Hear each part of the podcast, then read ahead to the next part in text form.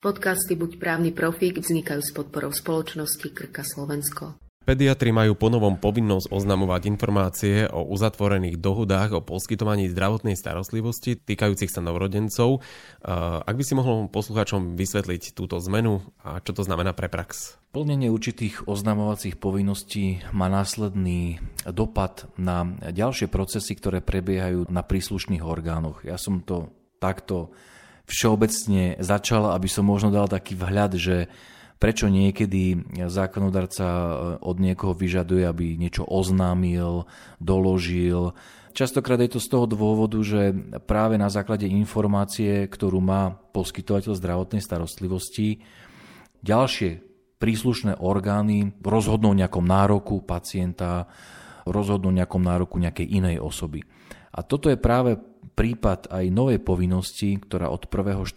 pribudla poskytovateľom ambulantnej starostlivosti ako primárnych pediatrov, to znamená, že ambulantných pediatrov, ktorá spočíva v tom, že pediatr musí najneskôr do 7 dní od skončenia kalendárneho mesiaca, v ktorom uzatvoril dohodu o poskytovaní zdravotnej starostlivosti, vlastne s dieťaťom, v mene ktorého vlastne koná zákonný zástupca dieťaťa, tak túto skutočnosť do týchto 7 pracovných dní od skončenia daného mesiaca musí oznámiť na NCZI elektronickým spôsobom.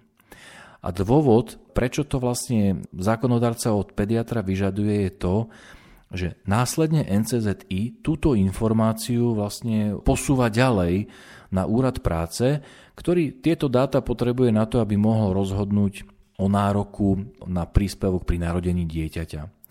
Takže nakoľko úrad práce sa tieto informácie sám od seba nevie dozvedieť a keďže NCZI zhromažďuje mnohé informácie od poskytovateľov, ktorí sú vlastne do toho systému NCZI napojení, tak zákonodárca zvolil takýto režim, hej, že tú informáciu dáva pediatr do NCZI, a keďže táto informácia je podstatná pre posúdenie nároku, ktorý už vykonáva úrad práce, nie NCZI, tak úrad práce si túto informáciu následne od NCZI získa a použije. Pre pediatra je podstatné vedieť aj to, že túto oznamovaciu povinnosť, keď nesplní, tak mu hrozí sankcia až do výšky 663 eur, o ktorej rozhoduje samozprávny kraj v územnom obvode, ktorého má ambulanciu zriadenú, kde vlastne tú zdravotnú starostlivosť poskytuje. A ešte je tam jedna taká dobrá vec, by som povedal pre poskytovateľov, a to je to, že v prípade, ak by túto lehotu nestihol, to znamená, že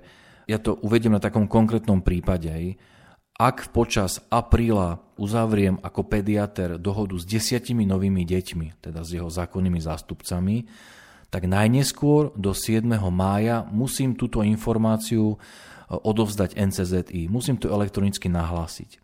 Ale teraz dajme tomu, čo viem, 5. mája ochoriem. Aj úplne ma vypne, proste som mimo, som 10 dní PN. A z toho dôvodu to nestihnem urobiť.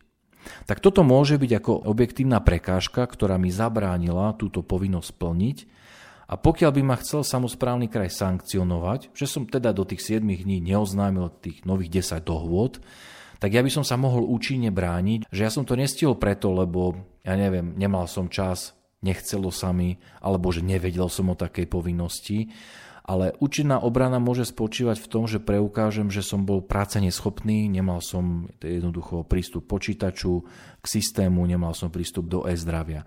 Takže na to treba myslieť, že keby sa to nejakému pediatrovi, pediatričke stalo, že z tohto dôvodu túto povinnosť nesplnil, že sa takýmto spôsobom môže aj proti uloženiu pokuty brániť.